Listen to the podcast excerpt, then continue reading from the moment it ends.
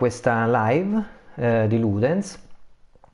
E, ehm, questo fa parte, questa nostra proposizione, questa volontà di portare il progetto Ludens all'interno della, eh, diciamo del discorso della critica live, eh, rientra nella nostra diciamo, volontà di fare critica live, di, fare, di portare avanti un progetto culturale legato non solo alla, al walkthrough, al gameplay, a ciò che è il videogioco in sé, ma anche al discorso culturale che si genera attorno al videogioco.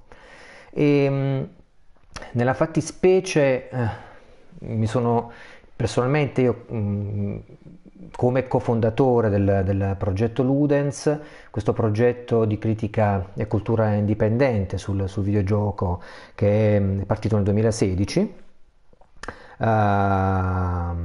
io come la persona di Luigi Marrone uh, ho voluto portare avanti questo discorso critico live eh, su un videogioco in particolare chiamato Sagebrush, eh, di cui andremo, andremo, a fare una, una, un walkthrough com- commentato all'interno di questa serata. E, prima di cominciare il gioco Uh, voglio portare avanti, diciamo, dare qualche piccola uh, nota uh, per connotare meglio cosa faremo, di cosa si tratta e perché ho sentito fortemente di, di, diciamo, di voler portare avanti questo discorso critico. Sagebrush è un videogioco della software house chiamata Red Hat Games che è stato ripubblicato recentemente nel 2019 da Ratalaika Games, esattamente ad agosto dell'anno scorso. E, um, disponibile per diverse piattaforme, uh, è stato lavorato con diversi, uh, diciamo, da, attraverso diversi Uh, motori grafici da Unity, c'è, c'è anche uh, Adobe Photoshop, è stato utilizzato, è stato, eh, come si può dire, specificato le, nelle note eh, quando il gioco è stato pubblicato mh, al tempo. E è stato lavorato con Audacity, c'è anche questo aspetto che viene specificato perché le, le voci sono eh, una cosa importante nel gioco, un'economia importante e, eh, ed è un gioco particolare, non anticipo nulla per chi non lo conoscesse, ma diciamo già che lo studio indipendente che ha portato avanti questo gioco è uno studio indipendente americano che ha sede nel Michigan, eh, in America, in particolare ad Ann Arbor. E, è, è uno studio fondato e diretto da una sola persona, si chiama Nathaniel Behrens ed è uno sviluppatore di videogiochi, uno scrittore e anche un videoproduttore. E Sagebrush, il primo progetto commerciale portato avanti da, dallo studio, parliamo di una narrativa, un'avventura narrativa in prima persona che è basata sull'esplorazione uh, del sito di un culto religioso. E il gioco è stato sviluppato a partire da marzo 2017, come dicevo pubblicato su diverse piattaforme, mi sembra che è arrivato anche su Nintendo Switch, comunque presente su Windows, Mac OS, Mac iOS e uh, su console PlayStation 4, sulla quale eh, sta girando adesso. Prima di tutto voglio dire che premetto che porterò avanti una... Ci sono testi a schermo e sottotitoli in inglese nel gioco, esclusivamente in inglese per quanto riguarda questa live. E, e durante il commento io porterò avanti una traduzione dei contenuti non letterale, cioè sintetica e riassuntiva rispetto ai, ai concetti espressi. Questo perché l'intenzione della live è più che altro diciamo, quella di, come dicevo, esplo- ehm, privilegiare l'esplorazione culturale della nozione di culto eh, attraverso una guida commentata del, del, gioco stesso. Specifico, nuovamente questo fa parte della quella concezione di live stream di Ludens che si situa fuori dall'intrattenimento spettacolarizzato. Eh, ciò per dire che più che essere considerato un walkthrough, una, una, una guida per completare il gioco, eh, sarà uno spazio per sviluppare riflessioni e interpretazioni personali. Eh, diciamo che si tratta anche di un pretesto per privilegiare un discorso culturale attraverso una critica in movimento, chiamiamola così. Eh, ad avvalorare questo concetto anticipo che l'audio di questa registrazione sarà estrapolato e pubblicato sul podcast di Ludens che oltre questo a ribadire la natura di convergenza cross-mediale del, del progetto Ludens, insiste sulla, eh, sull'importanza che Ludens riconosce all'aspetto critico nei confronti invece dei contenuti video più spettacolarizzati. Fatta questa premessa, uh, cominciamo un po' dare informazioni sul, sul, titolo del gioco. Cominciamo dal titolo, Sagebrush. La, la traduzione di Sagebrush è praticamente, potete trovarla facilmente per chi volesse informarsi personalmente, Artemisia eh, tridentata, cioè una, una, pianta nativa degli Stati Uniti, eh, dell'America occidentale, parliamo di questi Stati Uniti nella parte occidentale, è una pianta che ha un arbusto, per, per connotarla, grigio, argentea, grigio argento e cresce sui fiumi, lungo i fiumi o comunque nelle zone umide ed è eh, una pianta che può svilupparsi fino a 3, mesi, 3 metri di altezza. Eh, ha una fragranza che è simile a quella della salvia, è forte e pungente, e ha, solo che ha un sapore un po' più amaro e quindi si pensa che il suo odore mm, serva a scoraggiare eventuali predatori. Fra gli effetti negativi della pianta c'è che è altamente allergenica per l'uomo e può causare delle dermatiti sia applicata sulla pelle di, di, di individui che sono allergici. Uh, tra l'altro gli oli essenziali della pianta vengono metabolizzati nel fegato in composti tossici e possono causare la coagulazione del sangue la formazione di microtrombi sia nel fegato che nel tratto digestivo. Ora mi direte perché stai dicendo tutte queste informazioni, non un tra- stai facendo un trattato medico. C'è un motivo, ci arriviamo. Gli effetti positivi della pianta invece i nativi americani usavano l'artemisia tridentata come rimedio per fermare le emorragie interne causate dalle ferite o uh, dalle ferite da battaglia o, o, da parto. Ora, perché secondo me è importante permettere questo prima di cominciare a giocare? Perché mostra il carattere metaforico del titolo di gioco, Sagebrush. L'artemisia tridentata cresce proprio nelle zone aride degli Stati Uniti d'America occidentali e la vegetazione primaria di molte zone desertiche del Gran Bacino, eh, dentro il quale c'è la location principale di gioco. E questa pianta po- possiede, come abbiamo visto, aspetti attrattivi che può uccidere ma anche utile per curare. E questo secondo me entra in forte relazione col potere appunto attrattivo che possiedono i culti religiosi, che vengono seguiti appunto per curare le ferite dell'anima, l'aridità che si prova verso il mondo, per riempire un vuoto, trovare un senso di unità spirituale, culti che al contempo però possono risultare tossici, psicologicamente ingabbianti. Il set di Sagebrush che andremo a vedere è, ranch, è un ranch finzionale, si chiama Black Sage ed è, si trova ad Albuquerque, nello stato del Nuovo Messico. E in questo ranch nel 1993, secondo la narrativa di gioco, che ripetiamo è finzionale, c'è stato il suicidio di massa dei cultisti del gruppo Perfect Heaven, eh, Paradiso Perfetto. Anni dopo l'evento, il giocatore e noi esploriamo questo sito eh, abbandonato nel deserto per ricostruire l'accaduto. Il gioco quindi è basato sulla ricerca della storia di reali culti eh, apocalittici, eh, sia quelli noti sia quelli un po' più oscuri e è basato anche, lo anticipo, sulla psicologia del, del profeta autoproclamatosi tale, eh, fondatore del gruppo di, di Perfect Heaven. Eh, c'è da trovare semplicemente diari, note, registrazioni che appartenevano alle persone che facevano parte di, di, eh, di questo gregge spirituale del ranch di Black Sage e quindi esplorare un attimo le loro credenze, i sentimenti, le motivazioni che avevano, portati, avevano portato queste persone a unirsi al gruppo. Questo per inquadrare il gioco, diciamo che abbiamo detto abbastanza, e mm, direi che possiamo cominciare.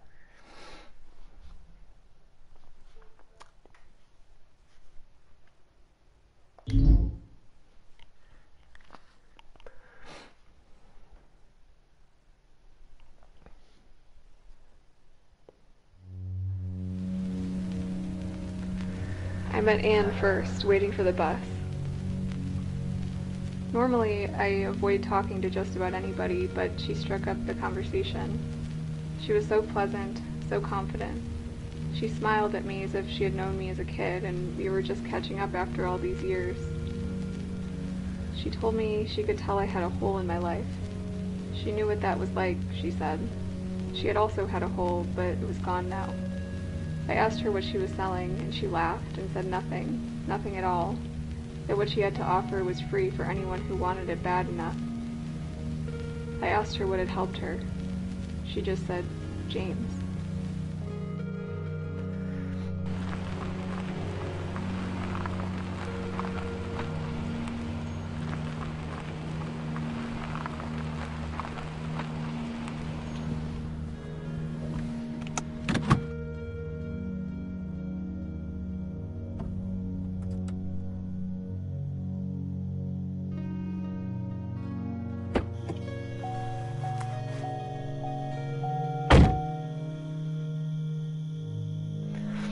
Allora, come abbiamo visto, eh, c'è stato un incontro casuale, un incontro casuale, una fermata di un bus in cui la voce narrante, questa donna, ha incontrato questa Anne, che le ha detto, eh, vedo che hai un vuoto dentro di te, c'è un buco da riempire, eh, io ho trovato la pace fondamentalmente e questa donna ha detto cos'è, cosa mi vuoi vendere? E nulla, eh, è stata una persona che mi ha riempito il, questo vuoto e si chiama James. Quindi già andremo ad aprire un aspetto, a guardare un aspetto psicologico della cosa, cioè cercare, vedere la tristezza altrui e in qualche modo cercare di portarla uh, a sé uh, affinché possa essere lenita questa tristezza attraverso questa persona chiamata James, poi tra l'altro, non, sappiamo chi è questo James. Ci ritroviamo giunti con l'auto all'interno di questo ranch, nel deserto, presumibilmente queste sono piante di artemisia tridentata, e stiamo parlando di una grafica, come vedete, low poly, molto molto bassa definizione, eh, però efficace, devo dire. La prima cosa da fare per inter- interagire con gli oggetti ovviamente eh, basta avvicinarsi, esaminiamo la macchina, una macchina che forse ha visto giorni migliori, apriamo il portabagaglio e prendiamo queste pinze. Per eh, per l'inventario scusate, c'è questa, il tasto triangolo su PlayStation 4 e dirigiamoci qui ad aprire, a fare breccia con le pinze. Allora, entriamo, come vediamo abbiamo subito, poi questo lo spiegheremo alla fine del gioco, apparentemente un sito, un campo che sembra immacolato, sembra ancora tutto funzionante, c'è questo suicidio di massa che è caduto nel 93, non sembra essere pervenuto, c'è una finestra spaccata qui, c'è una finestra qui a forma di triangolo, eh, questa simbologia su questo capannone la dice tutta. Ci avviciniamo sembra un refettorio, sembra un, uh, uno spazio in cui si riunivano le persone per fare qualcosa assieme, spazio presumo ricreativo e per rifocillarsi. Abbiamo un, uh, diciamo una lavagna, dice che qua dice che è troppo buio per leggere qualcosa. Qua abbiamo una mappa che è stata creata da sorella Anne. Per aprire la mappa abbiamo il tasto quadrato e qui abbiamo le piccole location, le varie location che sono all'interno del gioco, che sono una fattoria, un fuoco, diciamo un luogo in cui si accendeva il fuoco, ci si ristorava, uh, la stanza della community dove siamo adesso, la scuola, eh, una canonica, rectory, eh, la cappella, le miniere e una stanza della pulizia, cleansing room, e la fattoria.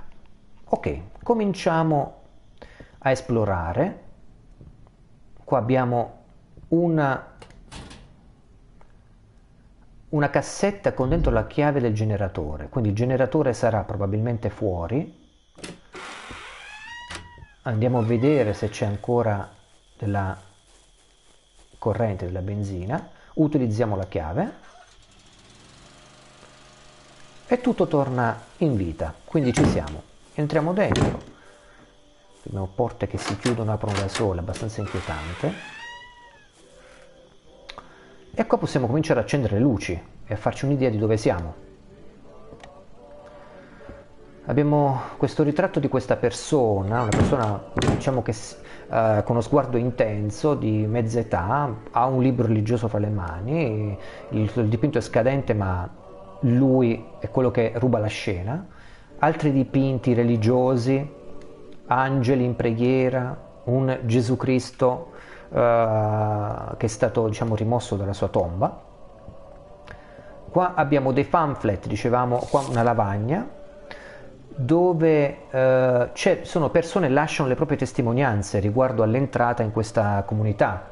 Quindi c'è Christopher, uh, si raccontano, c'è Viola che ha due bambini, Lucas e la sorellina Juliet di, da Fresno, uh, seguono le strade di Dio, c'è Peyton che viene da una piccola città uh, in Oklahoma, uh, che served in the Navy for term, che è stato nella Marina, quindi abbiamo anche gente che è esperta, questo è importante, che ha una istruzione militare.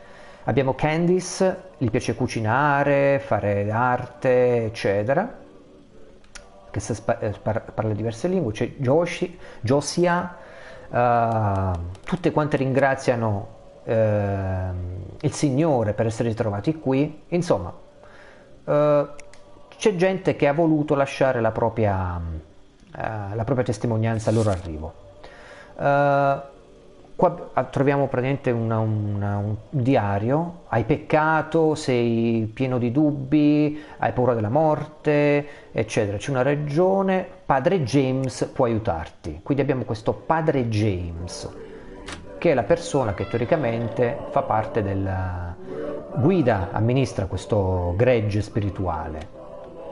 Acceniamo la luce qui, qua c'è una, una musica che in questo giradischi la spegniamo, un tavolo da ping pong dove, a uso ricreativo, ci sono libri sulla religione, dei pamphlet che parlano della società moderna, la, eh, una, le, l'antica legge dice che il ruolo dell'uomo è proteggere e nutrire la carne, il ruolo della donna è proteggere e nutrire, nutrire l'anima, molto bene. Uh, pezzi presi dalla Bibbia, uh, in cui fondamentalmente si parla del rapporto fra lo spirito e la carne, uh, vivere nella carne e morire nello spirito. Qui abbiamo due chiavi, una chiave per il cancello e una chiave del capanno, diciamo, della fattoria. Apriamo quest'altra porta qui, semplicemente un bagno dove c'è una citazione della Bibbia nel bagno, parla fondamentalmente dei peccati della donna, dei peccati che può compiere una donna e di come giacere con una donna se lei è peccaminosa, si trasmette il peccato, eh, chiunque la tocchi non, non, si lava i vestiti viene impregnato di questo peccato, preso dal Levitico. E, insomma, mettere in bagno una cosa simile è abbastanza discutibile, no? Se ci guardiamo allo specchio non, non c'è il nostro riflesso, ma la, il programma ci rimanda che siamo stanchi. Apriamo l'ultima porta di questa ala, c'è un altro bagno, un altro quote, un'altra citazione, accendiamo la luce. Eh, Gesù parla della, mm, diciamo, del lavaggio dei piedi. Quindi abbiamo dei riferimenti cattolici molto molto precisi. Qua abbiamo dei tavoli dove c'è ancora stranamente della roba, c'è del, del cibo. Accendiamo la luce anche qui. Qua abbiamo la schedule, la, mm, diciamo l'agenda delle performance. Il lunedì Josia suona gli inni, c'è la lettura del Vangelo, eh, il violino, eh, lettura del Vangelo, eccetera. Dice che ok, dice che il generatore a volte fa andare via la corrente, ma l'abbiamo risolto. Qua in questa ala abbiamo Perfect Heaven awaits those of faith. Uh, perfect, uh, il, il, paradiso perfetto attende coloro che hanno fede. C'è una chitarra con le corde arrugginite qui ci sono alcuni accordi semplici per cantare la canzone chiamata Quando noi andremo tutti in paradiso e ok, sono parole mm, riguardo la fede e quant'altro. Qui c'è un registratore, vediamo un attimo, utilizziamolo. Well, uh, I just graduated from college. You know I was a communications major. That part was true. So I graduated and I couldn't find a job. I had no idea what I wanted to do and got pretty depressed. My boyfriend at the time said I was holding him back and took off, so that was that. I could have moved home, but I didn't. I stayed out in California, but it's not like I had any friends there. My parents would call and I would just lie about how things were going. I didn't know what I wanted because I guess I didn't really want anything. I would wake up and just count the seconds ticking off of my life until I fell back asleep. We were all broken in some way, I think. Some more than others. Allora, parliamo di una ragazza che ovviamente, finito il college, si è ritrovata in un periodo depressivo, non riusciva a uscirne fuori, dormiva tutto il giorno e eh, non voleva tornare da, dai genitori, fondamentalmente. Cercava uno scopo nella vita. Allora, qua abbiamo roba da mangiare nella parte della cucina, uh, roba che molto è stata inscatolata, è stata acquistata poi presa e scatolata per, sempre per i problemi di corrente eh, fagioli, una grossa lattina, cioè, addirittura ancora da mangiare e piatti non puliti. Abbiamo qui una preghiera anche nella cucina, quindi vediamo che a livello religioso c'è una sorta di assembramento, di ossessione per quelle che sono le pratiche religiose, anche su aspetti molto molto ordinari, tipo la cucina, insomma. E, um, apriamo questa stanza qui accendiamo la luce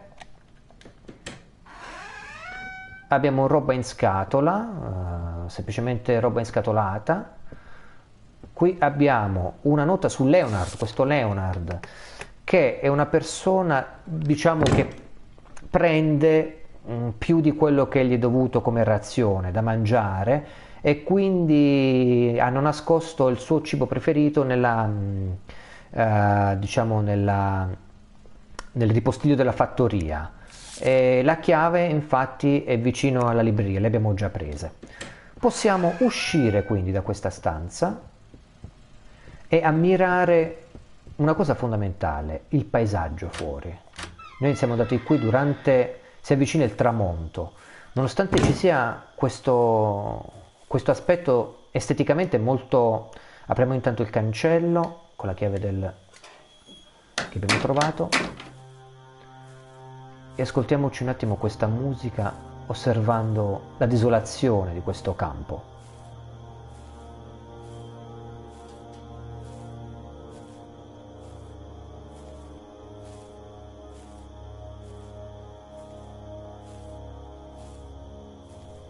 Come, come si può vedere c'è un aspetto di desolazione e abbandono anche molto triste. Uh, questa grafica low fi, low poly, sembra quasi una scelta estetica che porta a, ad avvicinarsi, se vogliamo, a, a, un'idea anche di ricordo, di memoria, eh, piuttosto che di una realtà fotorealistica che si sta veramente esplorando uh, nella realtà fisica. Cosa abbiamo qui? Abbiamo ci stiamo avvicinando dove sono diciamo, i trailer, la, la, gente dormiva all'interno di questi furgoni, fondamentalmente. La comunità era piccola, quella di Perfect Heaven. Abbiamo dei bagni qui all'esterno, come si può vedere, quest- bagnati da questa luce meridiana che sta scendendo. Guardiamo all'interno dei, dei water, delle toilet, perché all'interno di uno di questi di queste tazze c'è un test di gravidanza che è positivo tra l'altro. Parliamo di un test positivo.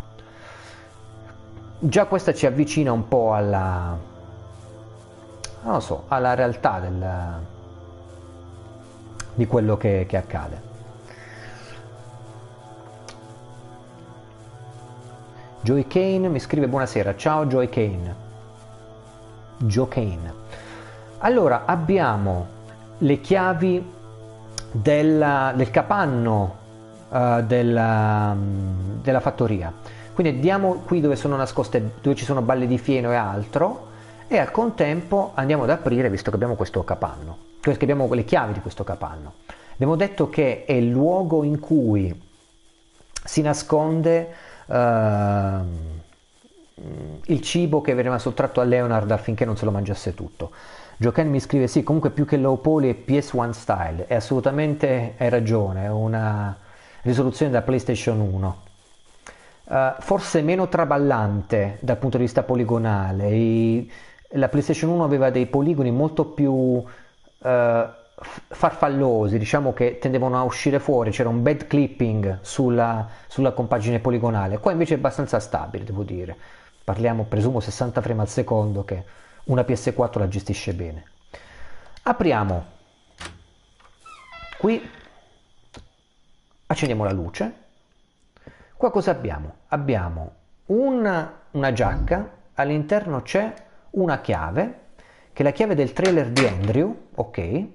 Abbiamo roba andata male, qua abbiamo, che ne so, de, delle verdure sott'olio andate a male anche qua ci sono, vedete, su questa mm, grata dei cereali.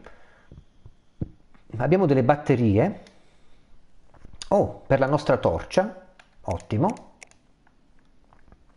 Ci sono, c'è il um, diario di questo Andrew che parla del credere all'assoluta verità, della libertà che viene da rilasciare tutti i dubbi, eccetera, del, di come si sente lui a livello... Uh, religioso, ce l'ha con i cattolici, li chiama pervertiti, ce l'ha con uh, gli, ipocri- gli, ipocriti dei battisti, i pentecostali che sono eh, dei ciarlatani. Dice che ha provato diverse chiese, eh, ma erano tutte piene di bugiardi e pazzi, però eh, il padre lo ha aiutato a vedere, presumo questo padre James.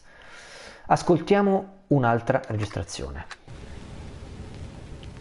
The first time I met Father James, I was immediately filled with a sense of peace. It's hard to explain. I guess he just seemed so sure. He asked if I was a believer. I said I'd been raised Catholic, but it never clicked. There's a reason for that, he said. They've been lying to you, all of them. And I knew he was right. Ok, quindi c'è sempre questa voce narrante di questa ragazza che ha incontrato questo padre James che ehm, quando lei gli ha confessato che è stata cresciuta secondo la, la, la cultura cattolica, la religione cattolica, non, non, è scattato qualcosa in lei e il padre, padre, James ha detto sono tutti dei bugiardi, ecco perché. Quindi ha cercato questo signore di portarla a sé, questa persona, eh, di dirle eh, in qualche modo di giudicare eh, la religione cattolica e quello è la, quello che aveva pro, pro, procurato a questa ragazza. Qui intanto abbiamo, come si può vedere dalla mappa, ci, stiamo, ci siamo mossi dalla fattoria, stiamo andando verso la scuola. Abbiamo le chiavi, le chiavi di un trailer, di, una, di, una, di uno di questi furgoni. Andiamo verso la scuola. La scuola è frequentabile, ci si può entrare, bisogna accendere anche qui il generatore. Quindi diciamo che la comunità un, aveva anche un'istruzione, presumiamo un'istruzione legata all'indrottinamento anche religioso. Accendiamo la luce, chiudiamo la porta, come possiamo vedere c'è un banco, ci sono delle sedie, una, una classico, diciamo, una classica um, fabbricato in legno in cui ci sono tutto, tutta, c'è una disposizione atta proprio all'insegnamento. E c'è una lavagna qui, vediamo cosa ci dice. La prima rivelazione, il giorno che padre James ha ricevuto la verità. Ah, quindi chi guidava questa comunità aveva una sorta di uh, verità ri- che gli è stata rivelata. Quindi il profeta è una persona che ha avuto una verità rilevata, in questo caso guida questo gregge di Perfect Heaven. Allora, vediamo un po'. Poi ci sono delle date segnate, la celebrazione della crucifissione il 7 aprile, il 3 giugno la festa della prima rivelazione e il 18 luglio la celebrazione della nascita del profeta, quindi questo padre James è nato il 18 luglio. Abbiamo i soliti libri qui uh, sulla storia della Bibbia, uh, storia, va bene, non, non ci interessa sapere. Vediamo un attimo qui cosa abbiamo. Una nota a Juliet. Juliet era una delle figlie di, credo, Viola, che abbiamo visto nella lavagna durante l'introduzione. Juliet, perché sei così testarda? Perché rigetti l'amore del gregge? Non, non presti attenzione in classe? Bla bla bla, sono preoccupato di te. Ho chiesto a padre James di prendersi del tempo per parlarti faccia a faccia. Ascoltalo, ti amo, ti voglio bene. La mamma. Ecco, parliamo di una ragazza, presumo un adolescente, non lo so, che sta mostrando delle, dei dubbi nei confronti della comunità e la mamma la sta spingendo comunque a credere a, alla comunità in cui si trovano, questo Perfect Heaven. Leggiamo un po' queste cose velocemente, questi saranno, sono compiti, pensieri di tutti i ragazzi, giovani studenti della scuola. Uh, un grande modello per me è Padre James, um, lo assimila a Gesù, salverà le nostre anime, uh, parla di bene e di male uh, e ovviamente bellissimo lavoro Lucas, il padre ne sarà fiero. Quindi c'è anche un sistema di voto, di, di assegnazione di voto legato a, a, come uno parla bene, a come uno, uno studente parla bene della, uh, del gregge in cui si trova. Uh, Ellie dice che Anna è più, il suo più grande modello, è la moglie perfetta, la moglie di, uh, vediamo chi è, la moglie di chi, come Mary, eh, lei fa tutto ciò che eh, per aiutare, tutto ciò che è possibile aiutare il padre James, eccetera, eccetera. La, l'insegnante dice buon lavoro eh, Ellie, Anna sarebbe f- eh, fiera di ascoltarlo, avrai molte possibilità di essere come lei in paradiso, quindi non preoccuparti. Dovrei essere distaccato, dovrei portare avanti una critica distaccata, ma leggere una cosa simile, parlare di paradiso dopo che un ragazz- una ragazzina è stata indotta in qualche modo a idolatrare una figura femminile, è qualcosa che spaventa, insomma. Radicare una giovane coscienza, il concetto di paradiso, eh, per approvare, per comprovare la sua affezione e ammirazione per qualcuno più grande di un gruppo spirituale, insomma, è abbastanza discutibile. Uh, Juliet dice il mio uh, modello ideale invece è Gesù perché è perfetto e ama tutti, voglio essere più come somigliare più a Gesù. Ci vediamo after class, dopo la lezione Juliet. Ok. Jones invece Leonard e Piton sono i miei modelli, sono come combattere, come proteggere il gregge da Satana eh, e dai, dai, cattive, dai cattivi ragazzi.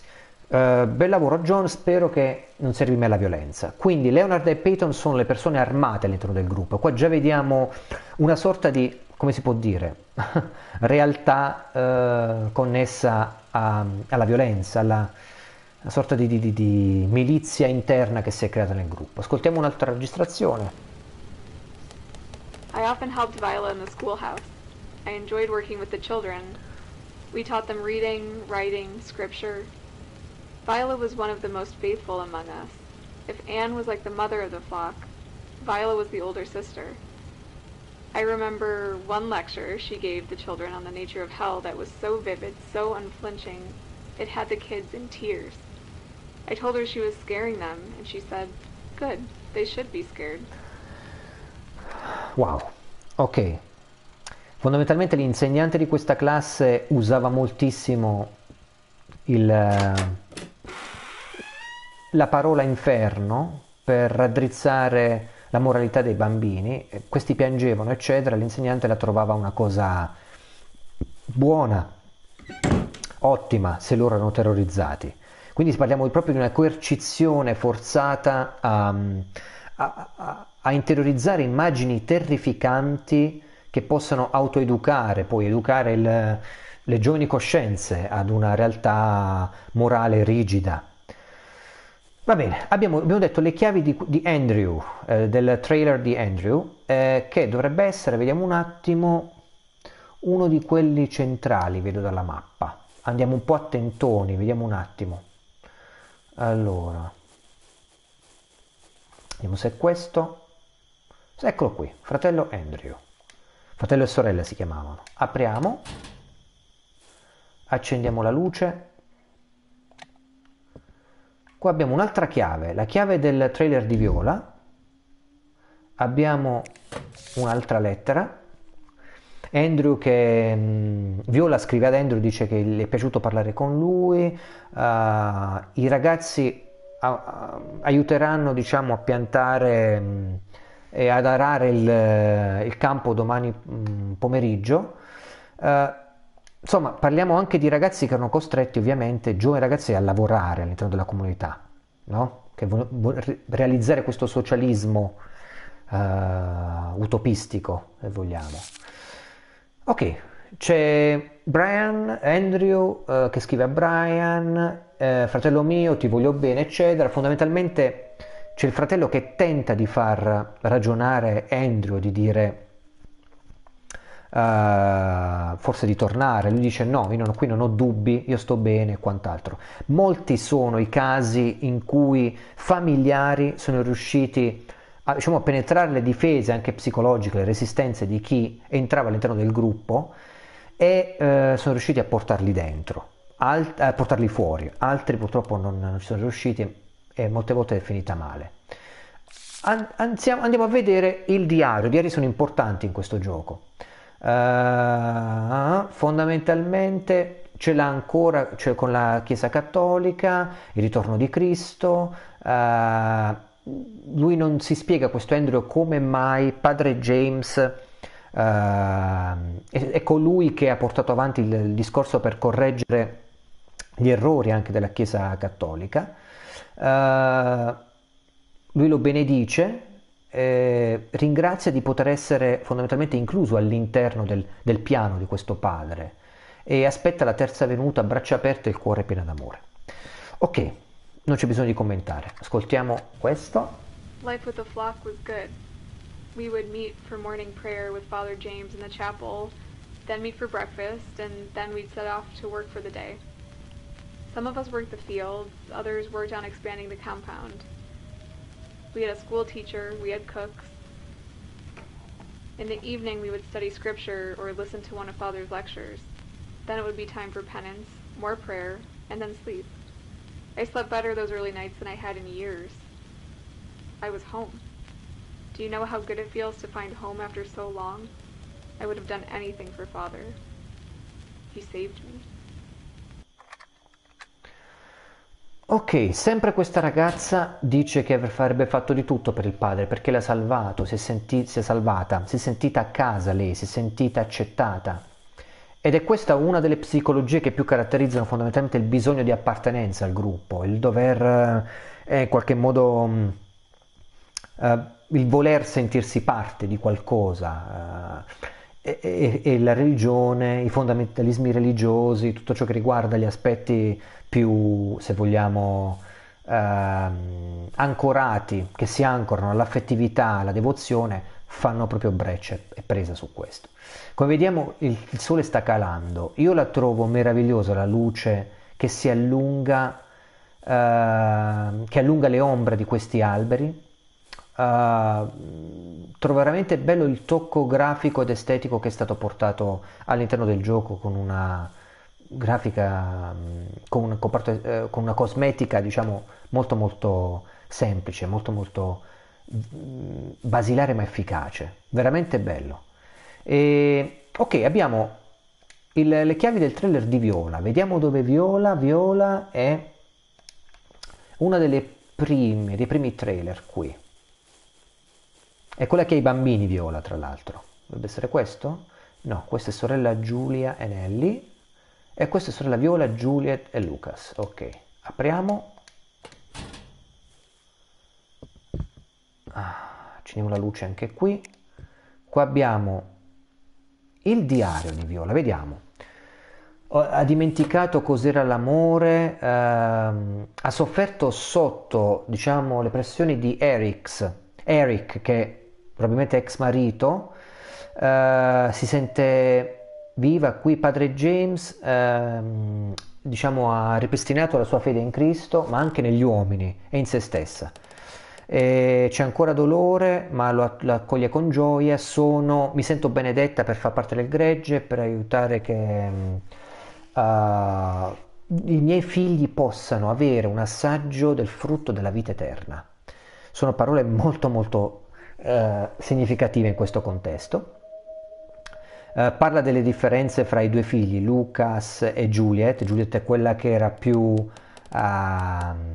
cocciuta nei confronti diciamo, delle direttive del, del, del gregge. Uh, il padre James comprova che l'ex marito, compagno di questa donna, brucerà all'inferno per i peccati che ha compiuto contro di lei. lei dice che non dovrebbe provarne gioia, ma si sente comunque sollevata, la fa ridere uh, Eric non si è unito al gruppo, eccetera, lui è marcio fino alle, alle ossa. E, e,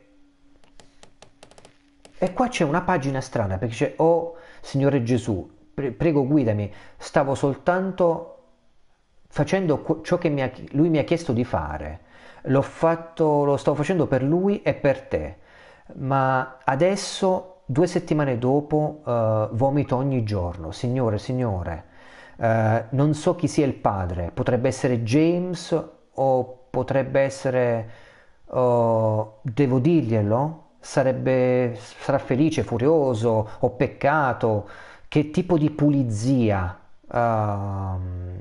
ho bisogno per levare questo marchio nero dalla mia anima. Quindi padre James, qua veniamo a scoprire da questo diario che fondamentalmente ha avuto dei rapporti carnali con questa persona. Quindi il test antigravidanza che abbiamo trovato all'interno del, del trail, del, del, bagno, è probabilmente, è sicuramente di questa viola. Uh, c'è un altro foglio qui uh, scritto da Viola Lilian, dimenticami se ti parlo apertamente, ma tu sei giovane, uh, so da dove provieni, eccetera. Insomma, le sta dicendo che padre James è un profeta del Signore, parla la vera parola, se hai bisogno di prove, guarda le sue profezie uh, e, e quant'altro. Insomma, questa viola credeva fondamentalmente in padre James, molto.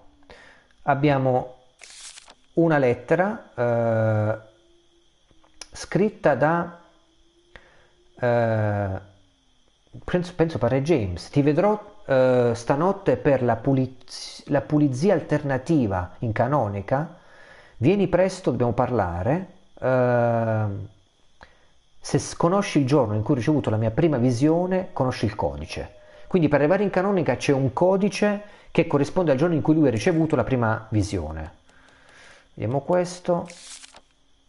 Uh, sono semplicemente delle visioni con uh, uno, una, mm, diciamo, un'agenda delle cose da fare dice che padre James ha ricevuto la parola dall'angelo Sariel Uh, che gli ha dato, poi l'ha chiamato James, lui, quindi lui si chiama James dopo che ha questa, ricevuto questa visione dall'angelo Sariel. E, l'angelo è apparso a James sotto le sette stelle del cielo orientale e, e, questo angelo gli ha detto non aver paura uomo perché se tu sei il messaggero prescelto le mie parole diventeranno le tue parole bla bla bla quindi padre James si è investito di questo potere dopo aver avuto questa visione dell'angelo Sariel ok usiamo nastro we were chosen all of us by the Lord Do you know how good that feels? To be chosen? I hope you do. It's a feeling we all need in our lives. And on top of that, Father James took a special interest in me. He said he felt spiritually invigorated by my presence. Ti credo. And often called me to the rectory to spend time with him. Okay. I'm not dumb, I knew, but I didn't care. I was so honored to be his chosen. Questa persona fondamentalmente sapeva, non, dice non era scema, sapeva cosa stava facendo padre James a lei, quindi i rapporti che hanno avuto, però dice non mi sentivo prescelta, mm, di essere, mm, essere scelta la rinvigoriva anche spiritualmente. Come potete vedere qua, adesso ci andiamo verso la canonica, Rectory, qui nella parte nord-ovest della mappa, e qua possiamo capire anche la psicologia della donna, in questo caso l'essere scelta, questa psicologia di sottomissione a, a padre James e al fatto che eh, ciò di cui aveva bisogno, il suo voto spirituale è stato in qualche modo colmato dalla presenza fisica, carnale, oltre che spirituale, di questa persona. Qua siamo davanti alla canonica, abbiamo detto che il, um, la data era il 3 giugno, se non sbaglio, quella del, in cui lui ha ricevuto la rivelazione, quindi uh, in America si mette prima il mese, quindi 0603 credo. Sì, ok. Apriamo e andremo all'interno della canonica. Possiamo rimirare qui come la luce bagna queste mura, le ingiallisce di un sole che sta calando all'interno di questa parte del, del deserto, del, del New Mexico. Apriamo, accendiamo la luce. Accendiamo anche una luce qui. Accendiamo tutte le luci possibili in modo da poter avere una visione d'insieme della stanza. Ok e qui abbiamo quindi questo è il luogo dove padre James faceva questa famosa pulitura alternativa. Meditazione sulla sofferenza vediamo. Uh, questo da un sermone una trascrizione di un sermone di padre James. Parla praticamente dell'anima, della, del, del, peccato, del Cristo che ha sofferto, di quando si può centrare la sofferenza, e, mm, di pagare un debito in termini fisici, di dolore per redimersi.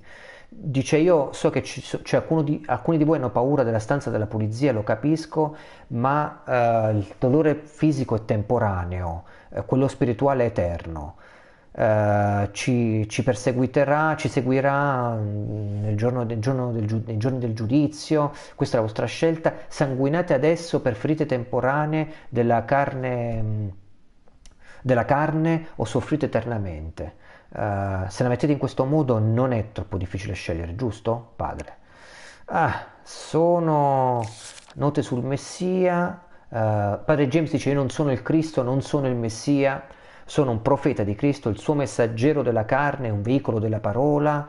Uh, insomma, parliamo di persone abbastanza invasate con, con uh, la religione, con l'autoproclamarsi profeti. Qua abbiamo una, una stanza, qua abbiamo un altro letto, un'altra stanza, sempre del cibo, una ma- vecchia macchina da scrivere. Vediamo cosa c'è qui. Vediamo la luce, se ci riusciamo. Vabbè, un bagno. Qua non ci sono fondamentalmente note legate alla Bibbia, quindi è una stanza abbastanza, un bagno abbastanza normale. Qua c'è un, il diario di Anna, vediamo. Un'altra notte a dormire giù. Non mi... I don't complain, I don't, non mi lamento. Posso sentire James e le altre da qui. Sono felice, mi riscalda il cuore, non voglio... Mm, di nuovo, non voglio lamentarmi, ma qui fa freddo e c'è qualcosa nell'aria che rende le mie energie, fa impazzire la mia energia, è difficile dormire, ma presumo che ne valga la pena. Mm. Quindi questa persona, Anne, deve dormire sotto apriamo questa stanza ecco qua ok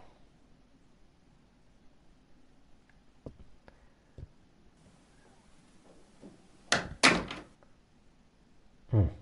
Un bel letto rosso con una camera di ripresa abbiamo un, un altare questo qui dal libro di Sariel che sarebbe qua c'è un piccolo libro uh, che probabilmente è stato dettato da questo angelo a questo James, questo padre James. C'è una chiave per la master key del trailer, una nota viola, mia dolce dolce viola. Ricordiamo che Viola è la donna con cui James ha avuto rapporti, che è riuscita incinta, abbiamo visto prima il trailer ho da chiederti una cosa importante, c'è un traditore fra di noi, uh, un serpente dormiente che vuole rovinare il gregge, questo è un test, dobbiamo provare la nostra fede e rimuovere questo cancro. Lui non si rivelerà mai questo traditore, ma forse lo farà a te, usa il tuo charme femminile per avvicinare gli uomini del gregge. Sono preoccupato in particolar modo di Andrew, Leonard e Peyton, Uh, apriti a loro, uh, se non hanno nulla da nascondere saranno perdonati da, da, da, Cristo.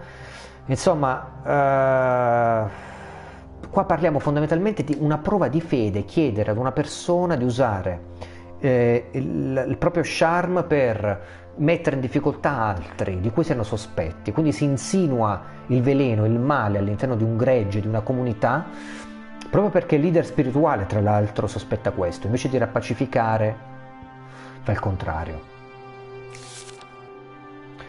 Qua parla ancora di peccato, degli insegnamenti che lui ha ricevuto da Sarel, quindi una lettera del padre direttamente di James. C'è la dottrina della pulizia alternativa è stata rivelata, uh, il, il peccato, l'intersezione di fattori sporchi, ma se uno se qualcuno è, è totalmente pulito, um, come può provenire peccato da questo? Fondamentalmente ci sta dicendo che lui poteva avere rapporti con le persone perché era pulito e quindi trasmettere questa pulizia a, alle donne con cui se la faceva qui. Uh, qui c'è la camera, ha una VHS all'interno, una videocassetta, la prendiamo e, e ascoltiamo la registrazione. We have all been given our purposes by the Lord. And if we listen close enough to our hearts, if we pray hard enough, we can feel that purpose coursing through us. To excel in our God given purpose is its own form of cleansing. Some of us are called to labor in the fields, to feed the flock. Some are called to train and to defend us. Others to teach our children the true way of things. The Lord calls upon many women to provide succor and relief. Now, those of you with husbands may be rightly confused. Is this not a sin? I ask you, do you not love the Lord more than your husband? Would you deny the Lord himself your love? I am his flag bearer. Ok. Lui dice, io sono il portabandiera del Signore. Questo è padre James che parla. Tra l'altro è la voce del creatore del, del gioco. Ho letto poi nel titolo di coda che lui ha registrato la sua voce. E padre James che parla e dice... Uh, negheresti, la, le donne sono fatte per, por, per, procurare sollievo, voi neghereste, quindi voi donne, eh, il piacere al Signore, perché lui si, si, reputava proprio il Signore. Parla fondamentalmente un invasato che ha come idea mentale eh, di essere l'incarnazione di un messaggero e quindi di potersi messaggero di Cristo, del, del, Signore, quindi potersi permettere in qualche modo di considerarti super partes, sopra qualsiasi tipo di, di intendimento umano uh, ragionevole, che, facciamo così, senza scadere nella, nella, nel fanatismo, non parliamo adesso di fanatismo anche se è totalmente implicata nella cosa. Qua c'è una porta che non si apre, no, e ci sono delle note, oltre questa porta c'è uno spazio sacro, solo quelli che sono pienamente, eh, chi crede ed è veramente pulito ha espresso permesso eh, da padre James di entrare. Eh, il Signore protegge questa porta, verrà punito chi non rispetta questa cosa. Vediamo intanto che è scesa ancora di più qui fuori la notte, o quantomeno siamo proprio negli ultimi bagliori uh, del, del, sole, di un sole morente in questo deserto del New Mexico. Vedete come cambiano anche i colori all'interno della, della scena, sono molto molto belli. Anche questi effetti, questa mancanza di sfumature, visto che i colori sono con una grafica VGA, a definirla, po', a definirla come minimo, vediamo che ci sono gradazioni da, dal nero al rosso al viola, al violetto, al rosa, al giallo, che connotano con effetto diciamo assolutamente godibile eh, il sole morente. Dobbiamo andare da mas- dal, dal, um, dal, trailer master, cioè dal, dal trailer principale, che è quello di Leonard e che dovrebbe essere uno di questi qui sopra, se non sbaglio. Vediamo un attimo, accendiamo la torcia così ci vediamo meglio. E troviamo Leonard. Questo è fratello Henry. Forse questo qui. Vediamo. Leonard, eccolo qui. Apriamo. Accendiamo la luce anche qui. Vediamo che fratello Leonard è uno di quelli che beveva. Oh, abbiamo qui una delle belle tenaglie. Ascol- vediamo, leggiamo un attimo le note. Uh, qua parliamo, qua, lui parente parla del fatto di essere l'esercito di Dio. Lui deve proteggere il gregge, questa è una guerra, uh, ci sono delle anime al fronte, bisogna essere risoluti, Uh, quindi perché le mie mani non, non, riescono a stare ferme? Probabilmente era alcolizzato anche. Uh, ho ucciso qualcuno, perché continuo a vedere il suo viso quando chiudo gli occhi? Uh, non pensavo che combattere per il Signore significasse colpire a morte un uomo disarmato con una pala. Con una pala eh, Signore perché le mie mani non si fermano, non fermano il loro tremolio. Eh, Henry scrive, eh, Leo deve essere lui, sono certo, ehm, non ha ancora parlato ma no, no, non ho dubbi, il suo... Eh, abbiamo... Fondamentalmente dice abbiamo chiuso il suo trailer e quant'altro, il suo, sua, il suo piccolo van.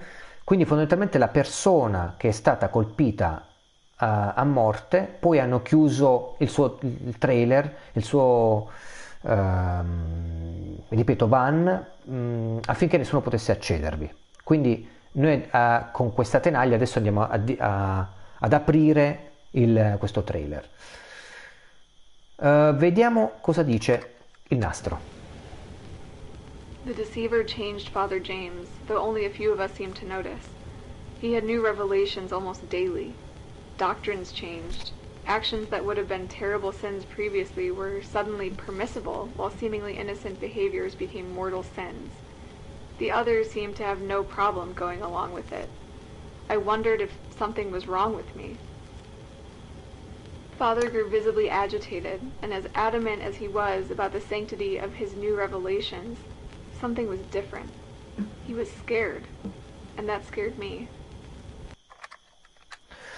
Ok, la paranoia comincia ad insinuarsi all'interno del, del gregge.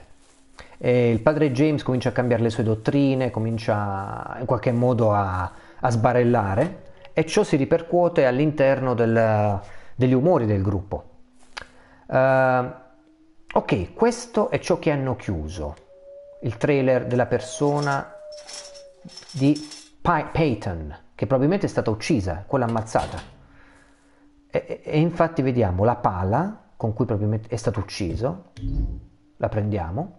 Notate i suoni quando si prendono questi oggetti, non ricordano forse Silent Hill?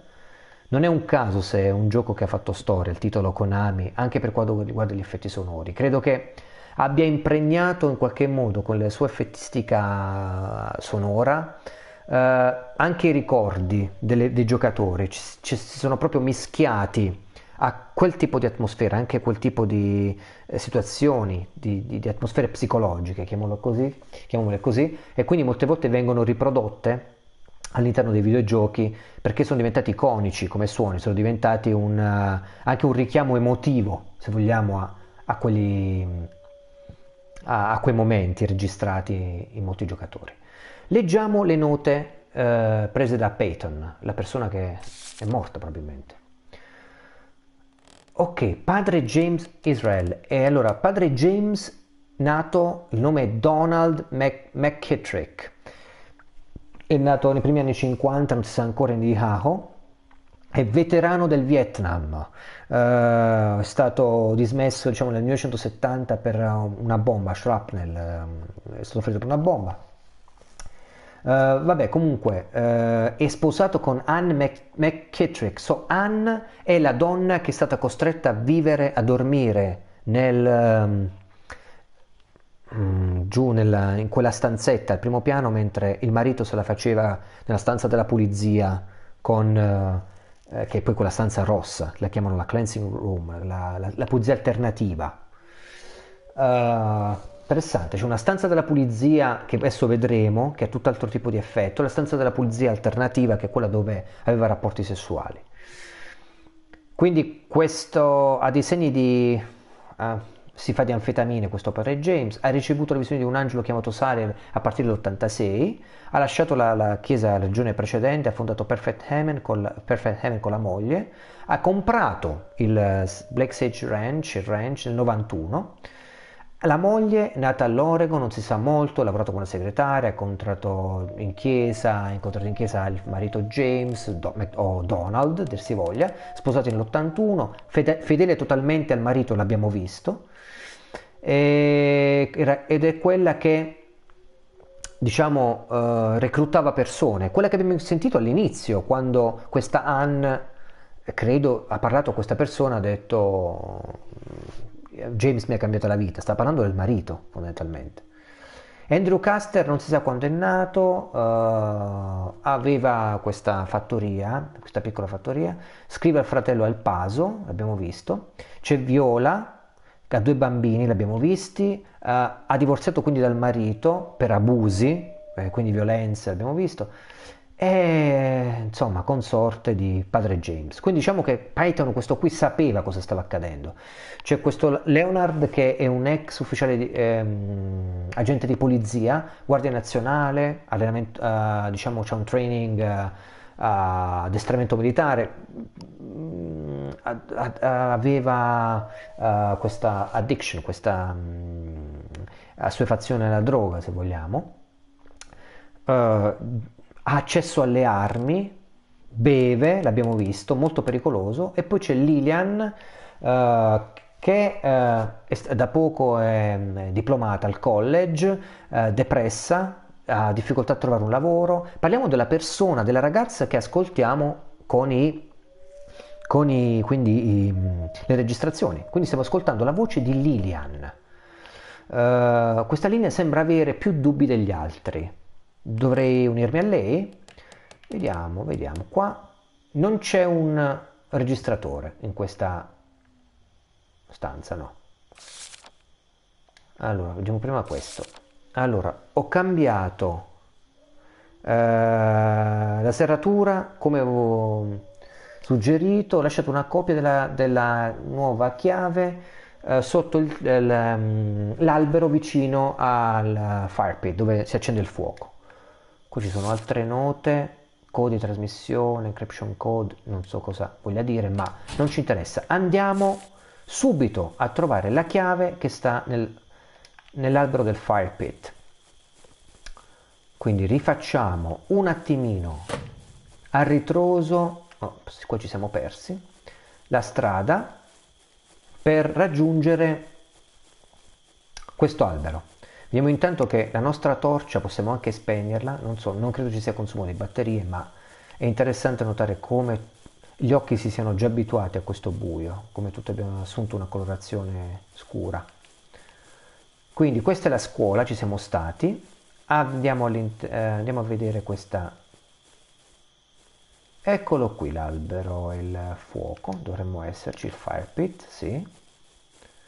Quindi eccoci qui sotto l'albero, qui abbiamo questa patch of dirt, ok, usiamo la pala, avete risentito l'effetto sonoro alla, alla Silent Hill, scusate se sentite un cane abbaiare, è un microfono molto sensibile ma non so come uh, ridurre, azzittire il cane.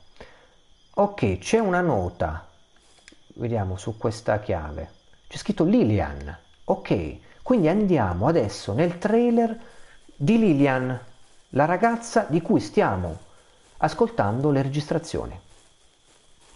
Facciamo semplicemente il percorso a ritroso, premendo il pulsante della corsa, quindi facciamo una bella corsa e raggiungiamo Lilian. Vediamo, vediamo, vediamo, vediamo. Lilian è il primo trailer, quindi dovrebbe essere questo o quello dopo. Eccolo qua, sorella Lilian. Apriamo, accendiamo la luce. Qua abbiamo la chiave della stanza della pulizia, la cleansing room. Qua abbiamo il diario di Lilian, che come vedete si domanda come può la verità cambiare così rapidamente. Prima la dottrina della pulizia, che era inevitabile, immutabile, eh, dolore come valuta di scambio, poi la dottrina della pulizia alternativa, che cambia le, le regole sul sesso, sesso, extraconiugale, sulla poligamia, eh, per, a fine di avere un, un corpo pulito. Eh, Adesso Padre James ha un'altra rivelazione, l'ha detta privatamente solo a pochi di noi, eh, donne, non è scritta, è stata, non è stata aggiunta, aggiunta al libro di Sariel e contraddice le dottrine precedenti. E parla di questo traditore che sta nel gregge. Uh, perché lei si domanda alla fine questo non, è, non, lo, non lo sento giusto. E qua parliamo proprio di, delle testimonianze di, di, di diciamo di dubbio che nascono poi all'interno del gregge quando siamo all'interno di, questi, di queste situazioni molto molto discutibili psicologicamente anche.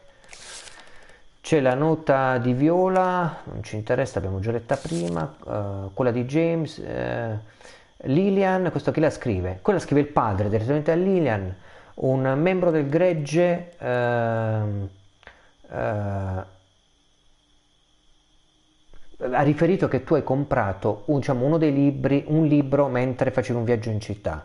Uh, non è, diciamo, proibito leggere materiale che non è strettamente connesso alla Chiesa, però ti devo, insomma, eh, ragguardare su, su quello che sono i punti di vista velenosi del mondo, sulla libertà e quant'altro. Considera una, una, un avvertimento amichevole, voglio il meglio per te Ehm, cambieremo le regole se vediamo che uh, la lettura sta compromettendo la tua fede. Stiamo parlando proprio di un controllo anche ovviamente della libertà individuale nell'espressione di quella che vuole essere la, l'informazione, la, l'autoinformazione, cercare e gestire ciò che eh, si cerca all'interno della, dei media del tempo, era il 93 presumo, quindi su riviste cartacee in prevalenza.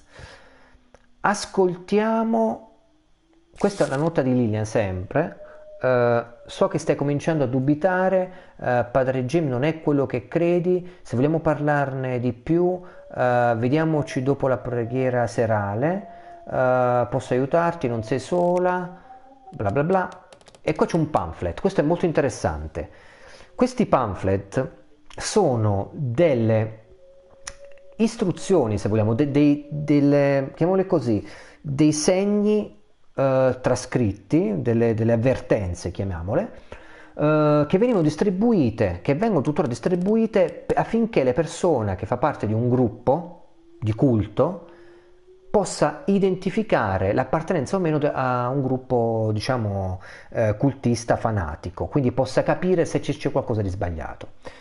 E qua infatti dice, se in un culto è una, una, è una domanda che spaventa, ma è anche importante, parla del senso di, di comunità, di, di, di, diciamo, di realizzazione, che fanno parte degli aspetti della vita.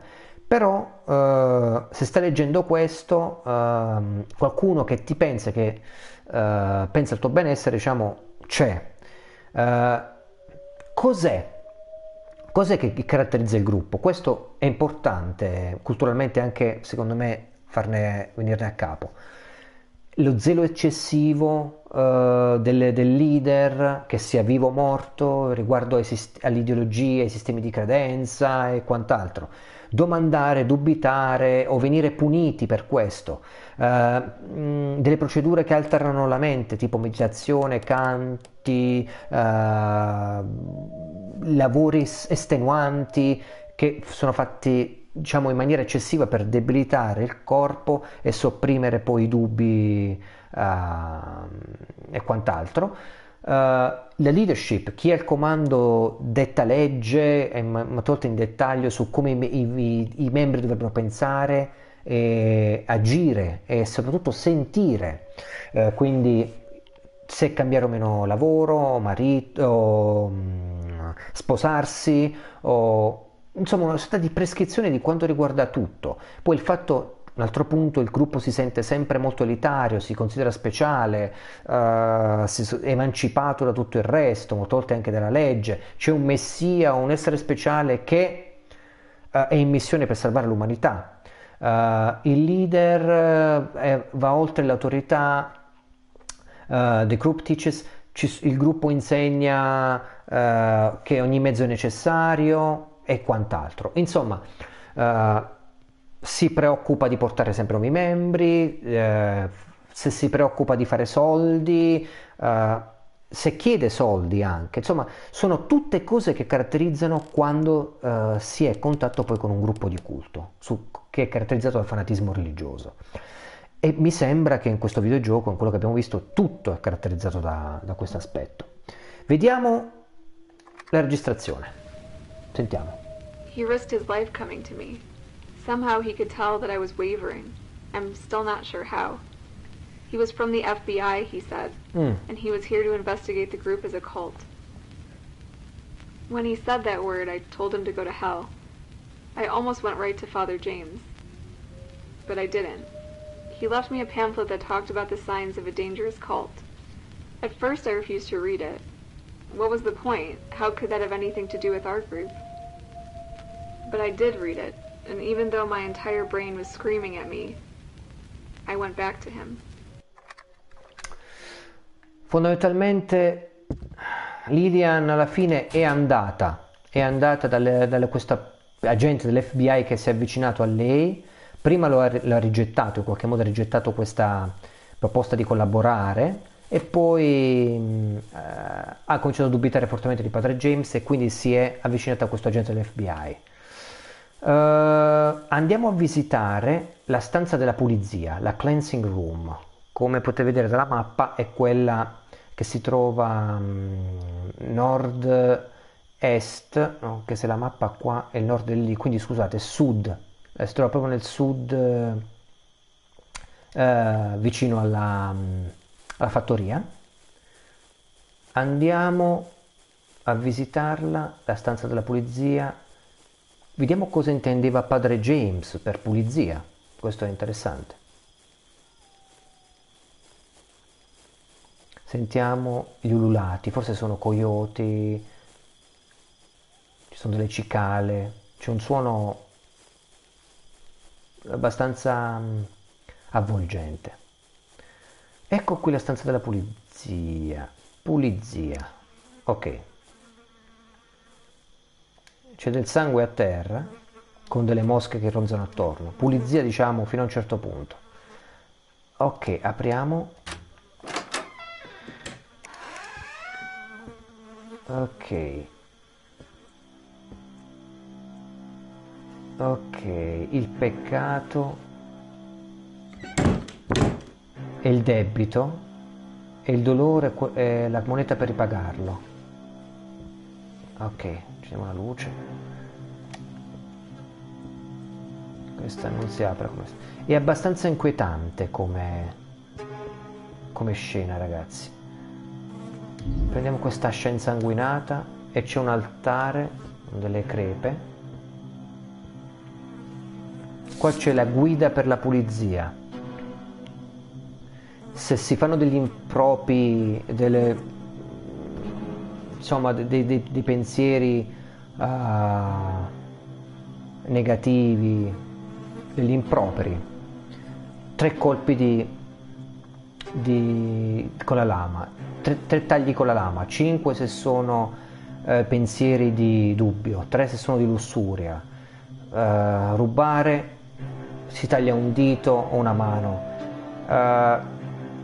Se si uccide, si stupra o l'idolatria, uh, si taglia la parte violata, cioè la mano, i genitali o gli occhi. Parliamo di un occhio per occhio, dente per dente, cioè questa stanza della pulizia è, come potete vedere qui, ci sono degli attrezzi con cui il culto performava queste cose.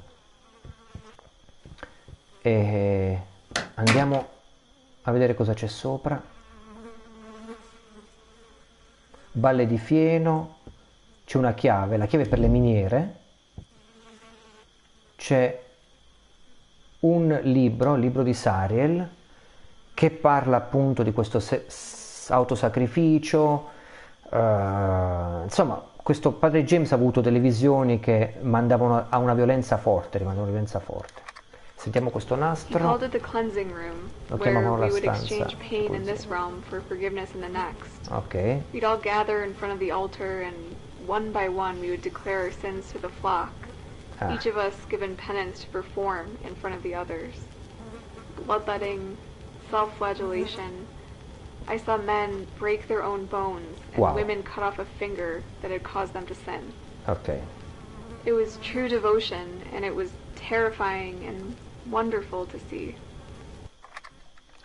Ok, Lilian ha visto fondamentalmente gente che si autoinfliggeva cose brutte, si tagliava dita, si spaccava le ossa, e... qualcosa di abbastanza duro ragazzi. Ok, qua abbiamo adesso la stanza per le miniere, la chiave per le miniere, scusate. Ci avviciniamo alle miniere che sono proprio vicino alla stanza della pulizia. Apriamo con la chiave. Vediamo che è chiusa, ma noi abbiamo la nostra meravigliosa ascia insanguinata. Apriamo e attiviamo. Mi piace questo tetto, guardate, del, del- dell'ascensore, ricorda proprio la PlayStation 1. Questi, questi- queste unità eh, quadrate, questi non poligoni perché sono figure geometriche, che però caratterizzano tantissimo, caratterizzano quel tipo di, di sapore grafico. Ok, andiamo avanti. Vediamo che c'è del sangue qui. Allora, a sinistra, le miniere sono abbastanza spaventose, percorrerle di notte è ancora peggio.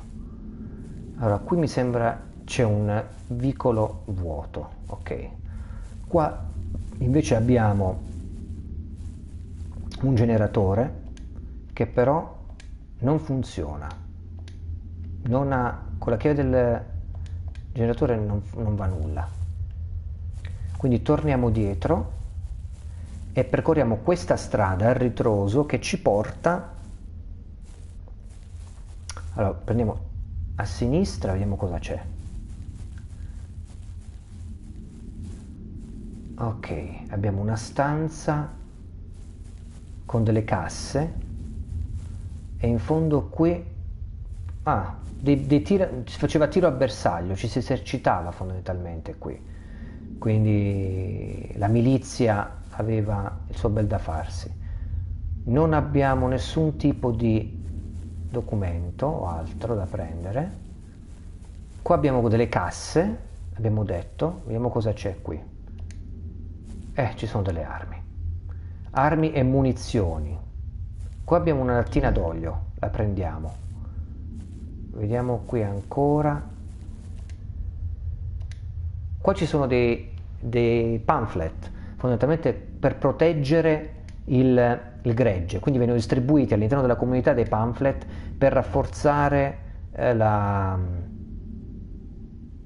la diffidenza del, verso il mondo di fuori, con altre armi, e, e, e, rafforzare la coesione verso il mondo interno, quindi usare dei pamphlet interni, pamphlet, se vogliamo politici dal punto di vista religioso, se, se mi passate il termine.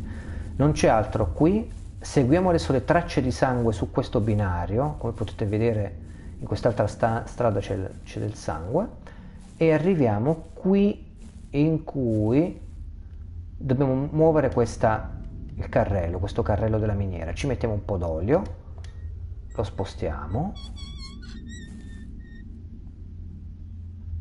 rompiamo queste asse di legno.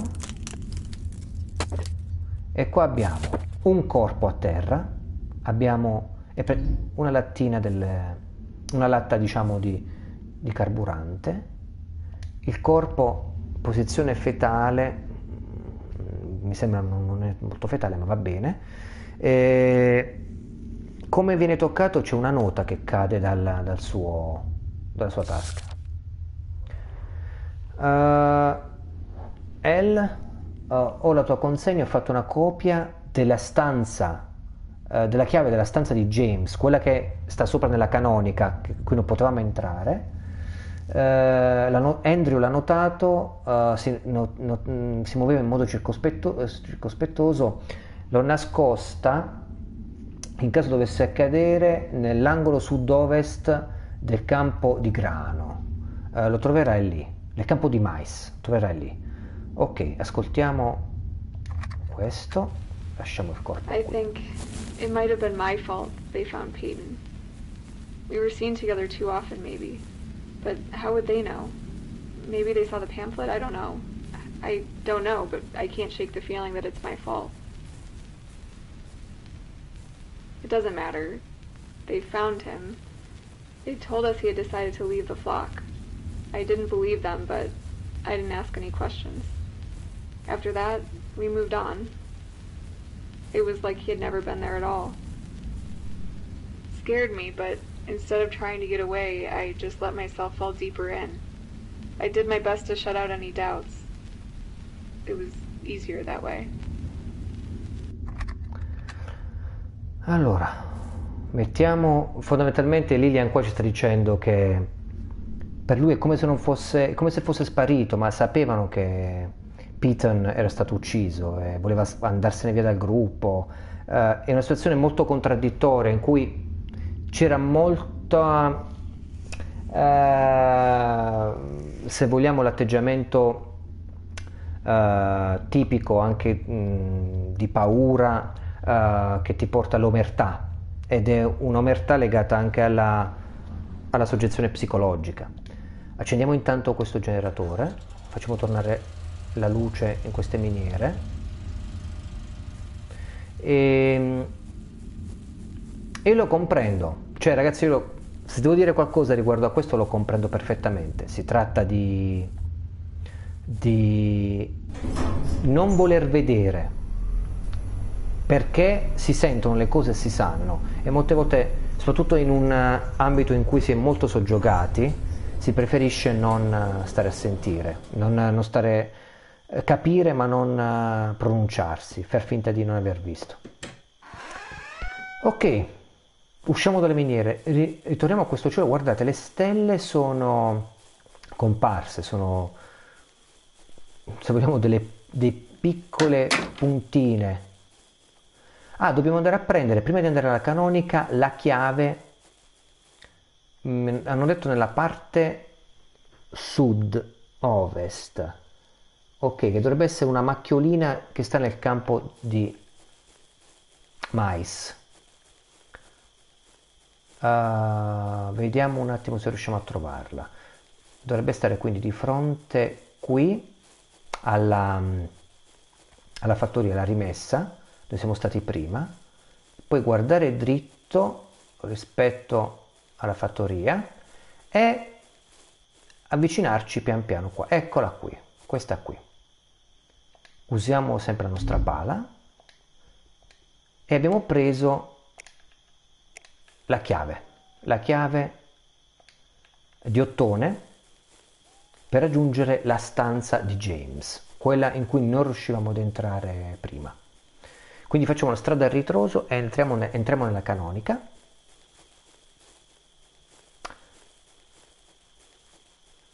E, ehm, è veramente splendido questo cielo, questa, questa rappresentazione della, della notte. La canonica la vediamo illuminata. Ovviamente anticipo una cosa, c'è un motivo al perché il, è, tutto, è tutto illuminato, è tutto rimasto così. È un, un motivo poi extradiegetico al gioco, ma altrimenti non è che un sito abbandonato è funzionante a questo modo, è operativo, soprattutto un sito in cui è accaduto qualcosa di drammatico. Ok, quindi andiamo direttamente sparati su nella casa, nella stanza di James, usiamo la sua chiave. E entriamo in questo luogo. Qua c'è la tv, qua possiamo usare la cassetta che abbiamo visto, qua c'è, presumo che sia James a questo punto, questa, questa persona, Qua abbiamo bustine con della polvere bianca, una pipa, insomma non devo spiegare cos'è, capiamo perfettamente. Il giornale di, di, di padre James uh, dice che finalmente ha dormito la scorsa notte, ha parlato col diavolo. Uh, insomma, gli ha, gli ha, la, lo ha implorato di fermare la mia crociata e gli ha sputato in faccia sputare in faccia al diavolo. Uh, e qua c'è tutta una, una, cosa contorta legata alla concezione che ha James. Il peccato ha una massa fisica, l'ho misurato attraverso esperimenti, ho determinato la formula matematica per determinare il peccato di una persona. Uh, il peso non è visibile a occhi nudi, R- richiede una vista speciale uh, che ha come, che come un dispositivo ehm, armonizzato, intonato, eh, diciamo alla frequenza delle onde del divino. Ah, ragazzi, qua stiamo su, su dei livelli di delirio totale, ovviamente. Uh, ha testato il suo gregge, uh, intende aspettare per Juliet, la ragazzina, la figlia di Viola, eh, per portarsela a letto nella pulizia alternativa, la stanza che avevo visto giù. Eh, e poi parla dei suoi sogni, l'angelo leviatano che emerge dalle... eccetera. Non ce ne frega di sapere i sogni di padre James. Qua abbiamo un letto e delle riviste, diciamo, con delle donnine succinte. Infatti quel gioco dice, sembra la stanza di un ragazzino di 12 anni. Non mi sorprende perché chi ha un certo tipo di, di, di, di perversioni o comunque non chiamo perversioni, comunque di attitudine verso quel tipo di prurigine, se vogliamo, segreta, è fondamentalmente un io non sviluppato o adulto ma regredito, che sente il bisogno di questo tipo di gratificazione tipica degli adolescenti. Qua abbiamo un altro altare con delle immagini, il Cristo che viene rimosso dal Golgota, uh, il quattro angeli dell'Apocalisse. Mettiamo la cassetta qui. E ci vediamo. Flock,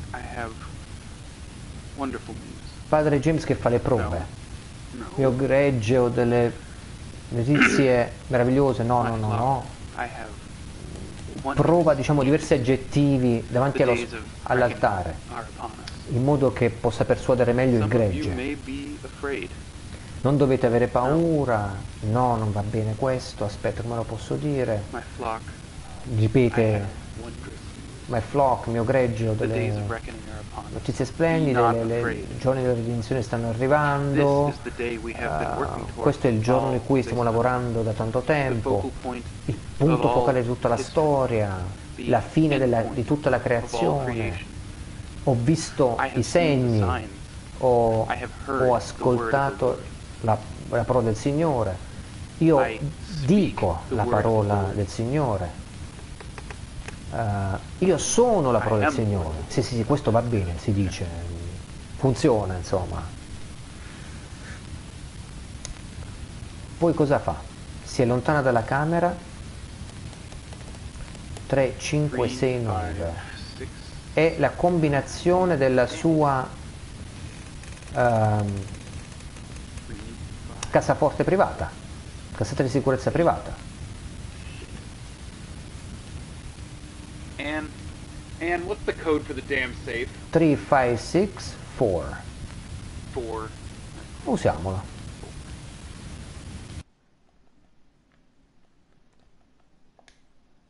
Ok, apriamola.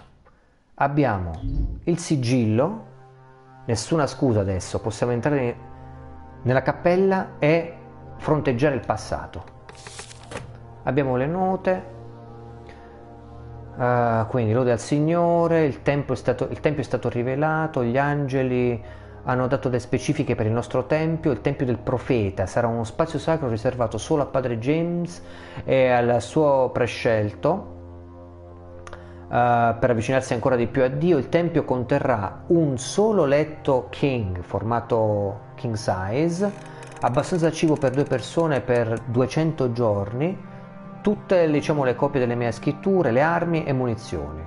Uh, e poi ci sono le misure di come c'era questa stanza dietro la cappella e c'è un diagramma su come costruire questa stanza. Quindi si voleva creare una sorta di vault, una sorta di momento di spazio solo suo per scampare da probabilmente da quello che poi sapeva sarebbero state le ripercussioni della legge, sarebbero venuti all'interno della, uh, del campo a vedere quello che era successo.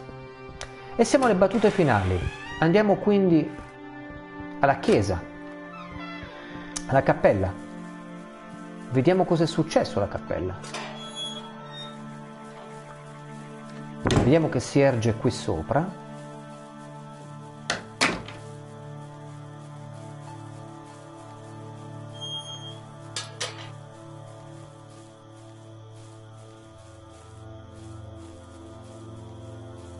Raggiungiamola, eccola qui.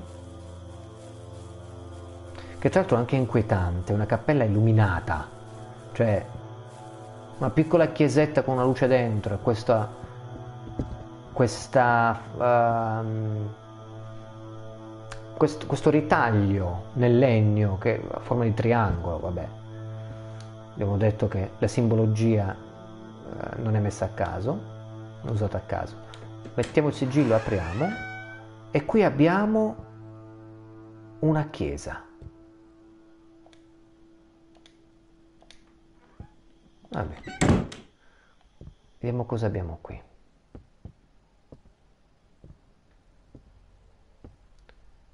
abbiamo un altare vuoto, un organo, un piano elettrico vuoto, padre James, qua abbiamo un, un registratore, ascoltiamolo. Ok. Corpi che bruciano all'interno della chiesa. Non avete paura. Non abbiate paura. Andremo attraverso le fiamme, ma le fiamme non ci faranno del male. Lo spirito non ne risentirà. Conosco la sua volontà ed è il tempo giunto. Questo mondo è impregnato di, di sporco e non cambierà. Ci hanno mandato dei demoni per testarci, ma noi proveremo che non ci siamo mai arresi. Non ha mai tentennato la nostra fede. Oggi prendiamo posto ai piedi del trono del Signore. Vedete questi corpi bruciati.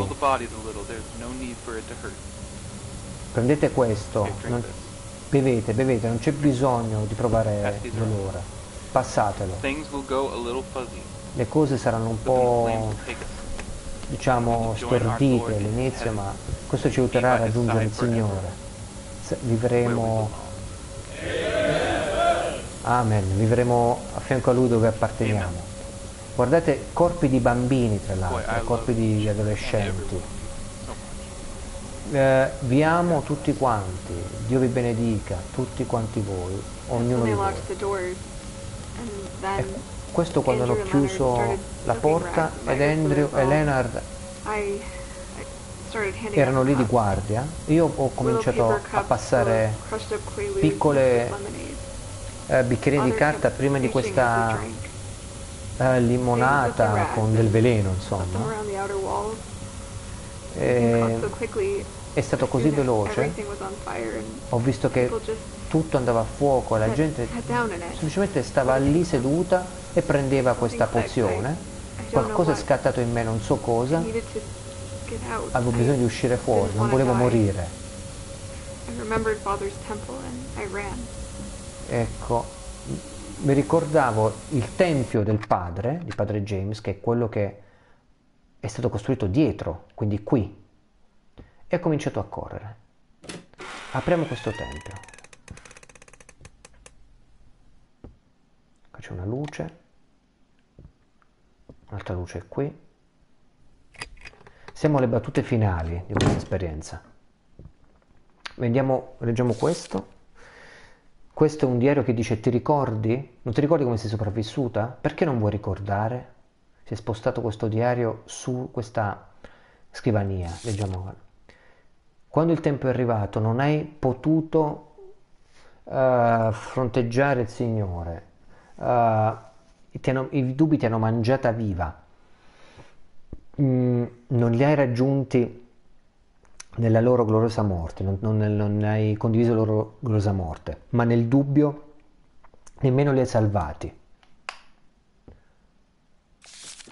Sei una codarda. Parliamo di una persona, questa Lilian, che fondamentalmente è riuscita a scappare ma non ha salvato le, i suoi fratelli e sorelle dalla morte. Vediamo un attimo questo bunker che ha costruito padre James. Percorriamolo. Queste sono le battute finali del, del gioco.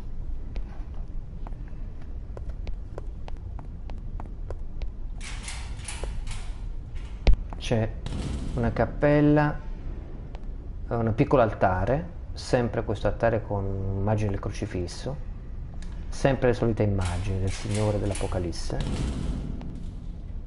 Ed ecco qui il famoso letto, il king size bed, che è stato costruito avevano una tv, voglia mai che uno prova a nascondersi e non abbia una tv con un videoregistratore nel 93, libri, la lampada, un bagno ovviamente, ascoltiamo il registratore. La porta si è chiusa, tutto era silenzioso e scuro. Qua vediamo il corpo di questa linea che dorme.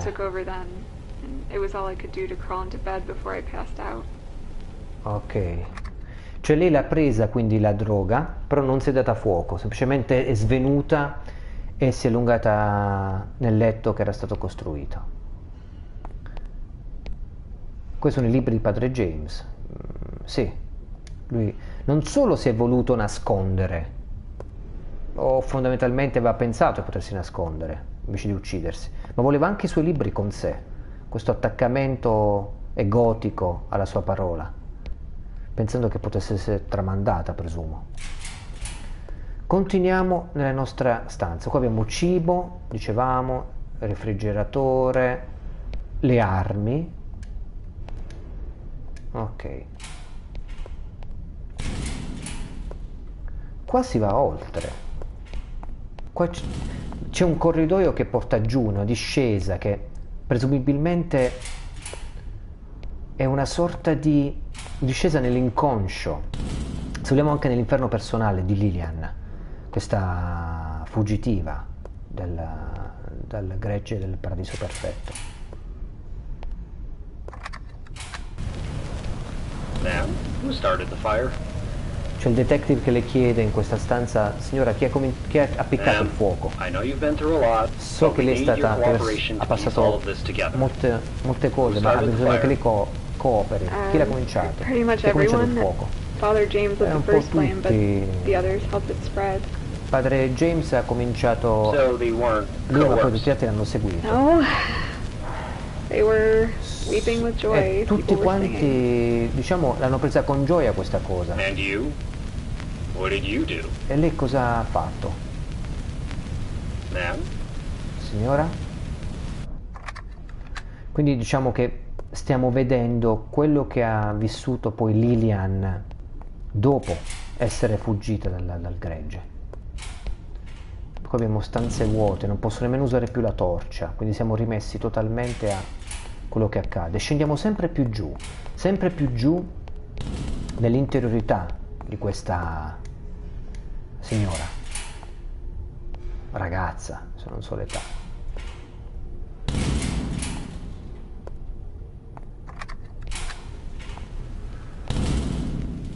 Honey, you're being quiet. I don't know what to say. It's just. Questo è il papà che parla a Lilian. Dad, I just don't understand how you could run off and join some insane cult. I don't Oh, know, ok, Dad. I don't know. ok, You're a smart girl. What were you thinking? Lillian, the things I've heard on the news. Where are you going? Ok, fondamentalmente quello che è accaduto è che è tornata poi dalla- dalla- dai genitori, lei non voleva tornarci, e poi c'è tornata, e loro hanno letto quello che è accaduto all'interno della- eh, di questo culto. E quindi il papà si sta preoccupando, dice che cosa hai fatto, come ti è venuto in mente di, di fare questa cosa qui, la, la colpevolizza anche un po' a Lilian. Lei però non ha parole, non- secondo me era anche dopo aver finito il college, trovarsi in una situazione simile è qualcosa che ti tr- coglie impreparato. Qui intanto continuiamo a vedere immagini religiose mentre apriamo queste porte, scendiamo giù in questo bunker dell'inferno.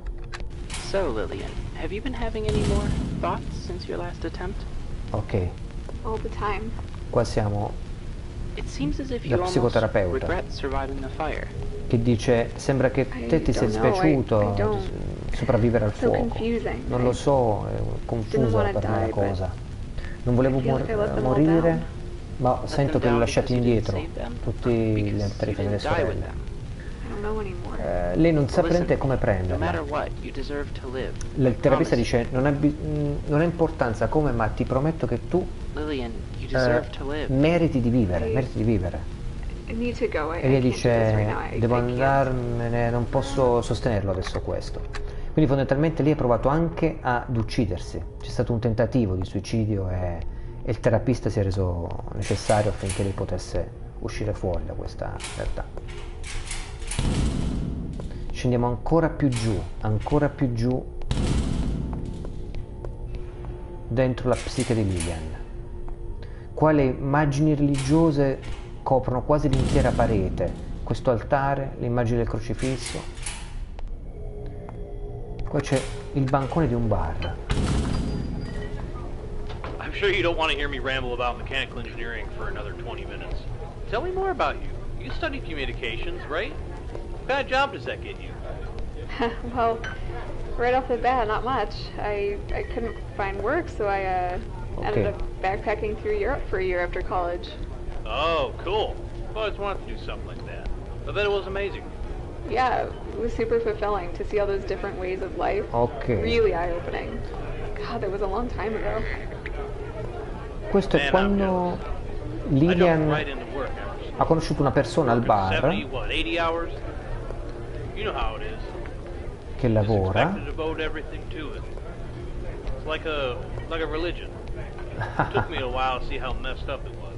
Yeah, I can imagine.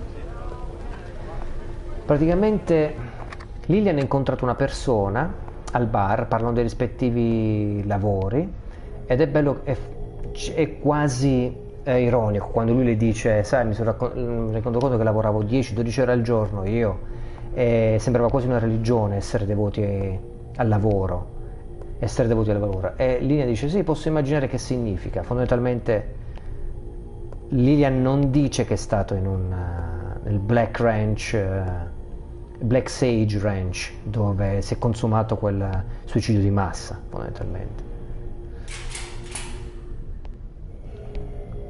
Qua mentre, come potete sentire, ci avviciniamo ancora più in profondità, c'è questo corridoio in rosso con delle immagini, crocifissi, eh, costella- mura costellate di crocifissi.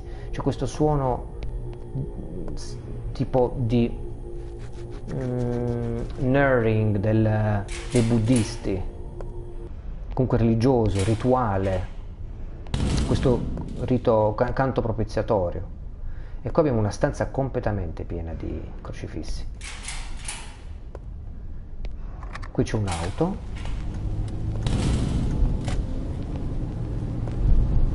You have one unheard message. È un messaggio non First ascoltato. unheard message sent Ieri, yesterday at alle 7 7:15 e un quarto p.m. di Lil, is, everything all right? I've been trying to get a hold of you all day. Pick che sta succedendo? Per favore rispondi, sono preoccupato. Eh, Okay, just just call me back. chiamami, richiamami, ti amo. End of message. To delete this message, press 7. To message deleted. Ok, quindi fondamentalmente eh, si è sposato poi con, convive con questo team, quello che ha conosciuto al bar, e questo team non si spiega perché lei è sparita. Che cosa sta succedendo? Allora, qua siamo di nuovo nella stanza che abbiamo visto all'inizio, quindi presumo che Lilian ha effettuato il suo passaggio all'interno del gioco, della sua psiche, della sua mente, come potete sentire questa musica sta prendendo piede, quindi può finalmente riuscire fuori, tornare, ha affrontato i propri demoni, è tornato dove doveva tornare.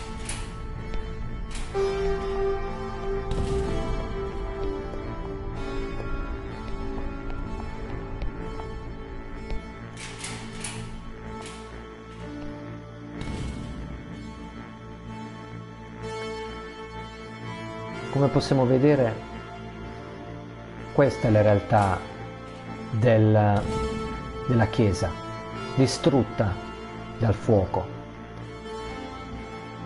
Questo è ciò che mm, rimane. Un crocifisso gettato sull'altare, caduto, il fuoco che ha consumato fondamentalmente le pareti, la Chiesa. Parliamo quindi di tutto ciò che ha vissuto come viaggio all'interno di sé questa Lilian era un ritorno ad un luogo che lei doveva vedere, un luogo che doveva risperimentare.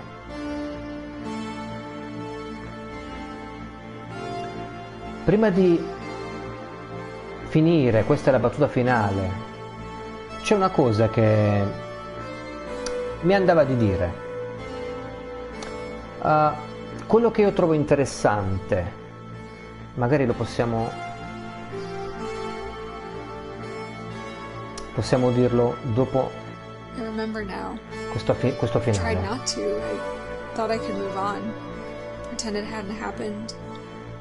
But here it is. I'm looking at it. I was here. We were all here.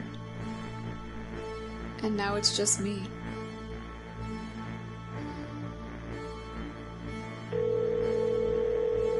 Ecco che Lilian chiama finalmente il compagno, marito.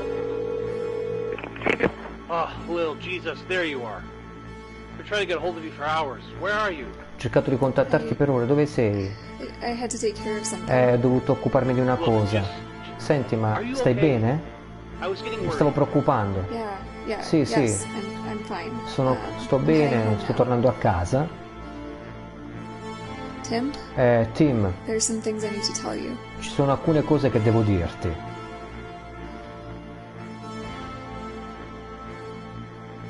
Vediamo questa, diciamo questa carrellata, I met Anne first, waiting for the bus. come Normally, all'inizio. I avoid talking to just about anybody, but she struck up the conversation. She was so pleasant, so confident. She smiled at me as if she had known me as a kid, and we were just catching up after all these years. She told me she could tell I had a hole in my life. She knew what that was like, she said. She had also had a hole, but it was gone now. I asked her what she was selling, and she laughed and said nothing, nothing at all that what she had to offer was free for anyone who wanted it bad enough. I asked her what had helped her. She just said, James. Vediamo che l'esperienza si chiude così come è iniziata, una bella chiusura. Vediamo i titoli di coda, il gioco di Nathaniel Behrens e c'è questo cast. Nathaniel fa sia James che il papà, stessa voce. Eh, chi si è occupato dei suoni, dei modelli 3D, degli assets addizionali e dei ringraziamenti speciali. Così fondamentalmente si termina uh, Sagebrush. Uh, lei aveva bisogno di tornare lì, quindi questo viaggio è un viaggio di ricognizione, di, di, se vogliamo, di riconsiderazione di quello che è stato il passato, di una persona uscita fuori da quell'inferno di abuso, se vogliamo. E c'è anche da riflettere sul fatto che non, non ne ha parlato con il compagno e il marito, quindi uh, si è tenuto a questo peso all'interno, questa linea molto molto forte. Io volevo concludere prima di mm, lasciarci, uh, prima di, che Ludens saluti proprio, uh, la propria live a chi l'ascolterà, a chi ha ascoltato, quindi ringraziando anche chi è stato uh, presente o chi vorrà interessarsene. Volevo concludere con un aspetto molto molto semplice, legato a quello che io ho sentito nel gioco.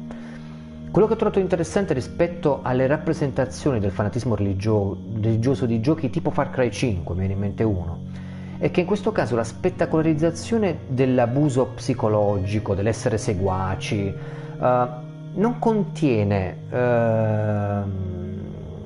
in Far Cry 5, in questo tipo di giochi, degli elementi significativi su di un tema così sensibile. Cioè non vi è un approfondimento, se vogliamo, motivazionale, motivazionale da parte di chi è vittima soggiogata da figure religiose, religiose di controllo. Sagebrush invece è un'esperienza, se vogliamo, eh, così diluita nella gestione della temporalità di gioco che rende più difficile l'ignorare le implicazioni motivazionali che, che hanno mosso i personaggi. Per certi versi, nella sua semplicità, eh, mette in scena una considerazione molto onesta sulla concezione di culto e i modi attraverso cui opera.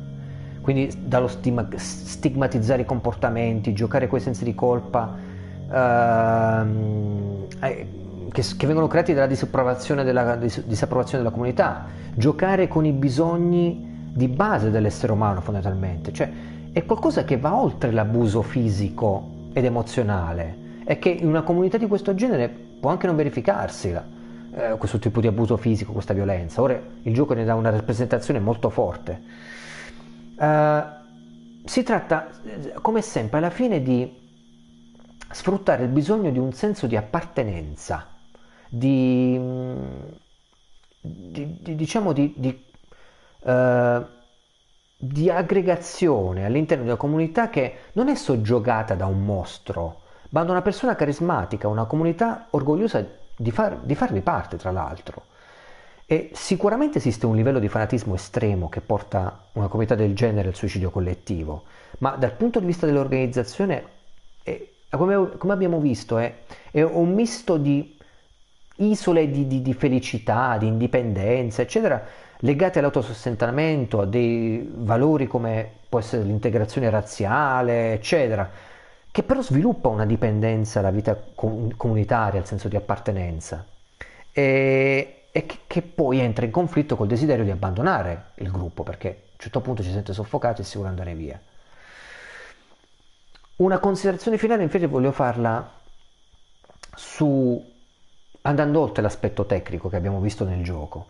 Eh, a me piace pensare molte volte a come l'aspetto eh, estetico si possa ins- iscrivere nel tessuto critico di gioco. Che voglio dire, eh, io ho sempre trovato inti- stimolante ciò che si può dire rispetto a ciò che stimola e restituisce un videogioco attraverso la sua cosmetica, la sua grafica.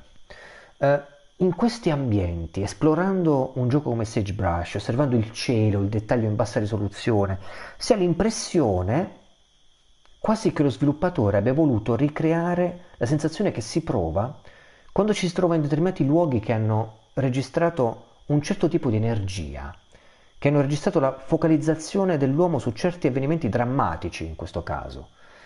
Eh, qua siamo lontani da una rappresentazione nitida, fotorealistica della realtà. Noi quando ripercorriamo queste zone sembra quasi di vivere quell'atmosfera che si avverte quando si guardano i vecchi documentari, colori dei colori in bassa risoluzione, no, dove ci si sforza di vedere perché contengono qualcosa di rilevante che è accaduto, quindi vogliamo penetrare l'immagine, vogliamo esserci, abitarla, eh, esservi all'interno.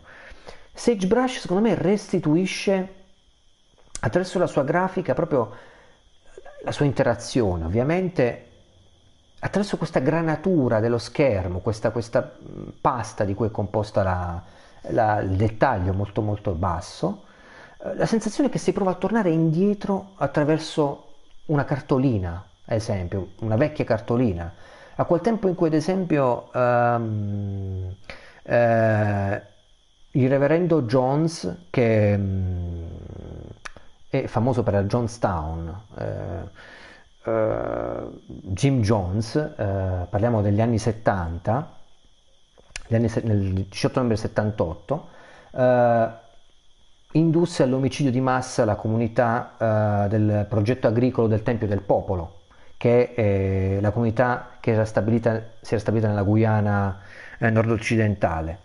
E questo pastore, Jim Jones, non un reverendo, un pastore, eh, non a caso si chiama James, quasi per assonanza, il protagonista di, di Sagebrush, il, il, profeta, e lui credeva in una sorta di socialismo pentecostale, no?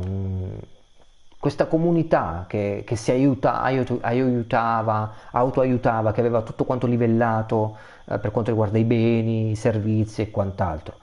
È il 18 novembre del 79, 909 abitanti di, che facevano parte di questo progetto eh, si ammazzarono avvelenati dal cianuro.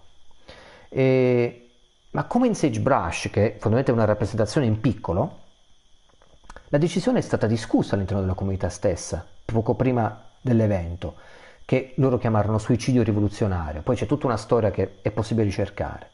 E genericamente viene considerato un suicidio di massa quello di, di Johnstown, ma mh, molti lo, lo, lo, lo, chiamano omicidio di massa. E se si esclude le, le, le, la, come si può dire, la, l'11 settembre 2001, l'attentato alle Torri Gemelle, non sono mai morti tanti civili statunitensi in una, in una, sola circostanza. Questa è una cosa unica nella storia, diciamo, dei culti, del fanatismo religioso. Uh, ecco, concludo dicendo che vivendo Sagebrush l'intenzione dello sviluppatore è stata quella di ricreare non una perfezione estetica o fotorealistica, ma una sensazione restituita da una certa estetica grafica, qualcosa che riesce perfettamente secondo me, perché a livello emotivo, come dire, io ho provato qualcosa camminando in quegli spazi, qualcosa che stava accadendo o era so- fra le righe e mi ha trasportato in quel periodo. Sicuramente questo è dovuto alla mia sensibilità, alla conoscenza che ho dei fatti della storia di Jonestown, di cui mi sono documentato, dei documentari, delle, dei video che ho visionato. Ma come sempre, al contrario di altre forme espressive, il videogioco diventa un mezzo delocalizzare la coscienza in luoghi e ambiti in cui magari non si è stati fisicamente, ma che è possibile avvertire sulla propria pelle, sperimentarne gli effetti um, fuori da ciò che è più esplicito e che compare a schermo. Concludo qui la mia live, spero che l'abbiate trovata interessante, sono state eh, diciamo due ore, due ore esatte più o meno di registrazione. Eh, volevo Ricordarvi che Ludens è un progetto di convergenza cross-mediale che possiede anche una rivista al suo seguito chiamata uh, Ludens, uh, che è reperibile su www.ludens.it. Questa è Ludens Zero, la, la, rivista di Game Culture che autoproduciamo, seguita, che è un numero pilota, seguita dal numero 1 di Ludens, uh, l'ultima uscita. E, um, è stata lavorata interamente dal cofondatore, uno dei cofondatori del progetto Ludens, Logan, uh, Logan ma anche Gian Claudio per gli amici. E si è occupato dell'aspetto di impaginazione grafica, tutto ciò che riguarda l'aspetto uh, materiale di produzione della rivista. Ci sono diversi contributori all'interno, una rivista indipendente che uh, non ha pubblicità, è fieramente indipendente anche da questo punto di vista, è una qualità premium. Non ci sono recensioni, non c'è nessun tipo di analisi legata a una temporalità precisa. È una rivista che sviluppa un discorso culturale attorno al videogioco a 360 gradi per quanto possibile. E detto questo, volevo infine ringraziare i nostri patrons, eh, coloro che ci, so- ci, sostengono attraverso il progetto Ludens, che sostengono il progetto Ludens. Ehm, e che ci danno tanta spinta motivazionale per continuarlo e per farci credere che stiamo facendo bene. E quindi li ringrazio pubblicamente attraverso questa live. Uh, detto questo, un saluto e ricordo che uh, sarà disponibile anche la versione audio nel formato che noi chiamiamo Audio Games uh, all'interno del podcast di Ludens. un saluto a tutti e buon proseguimento e buon tutto con il videogioco e con Ludens.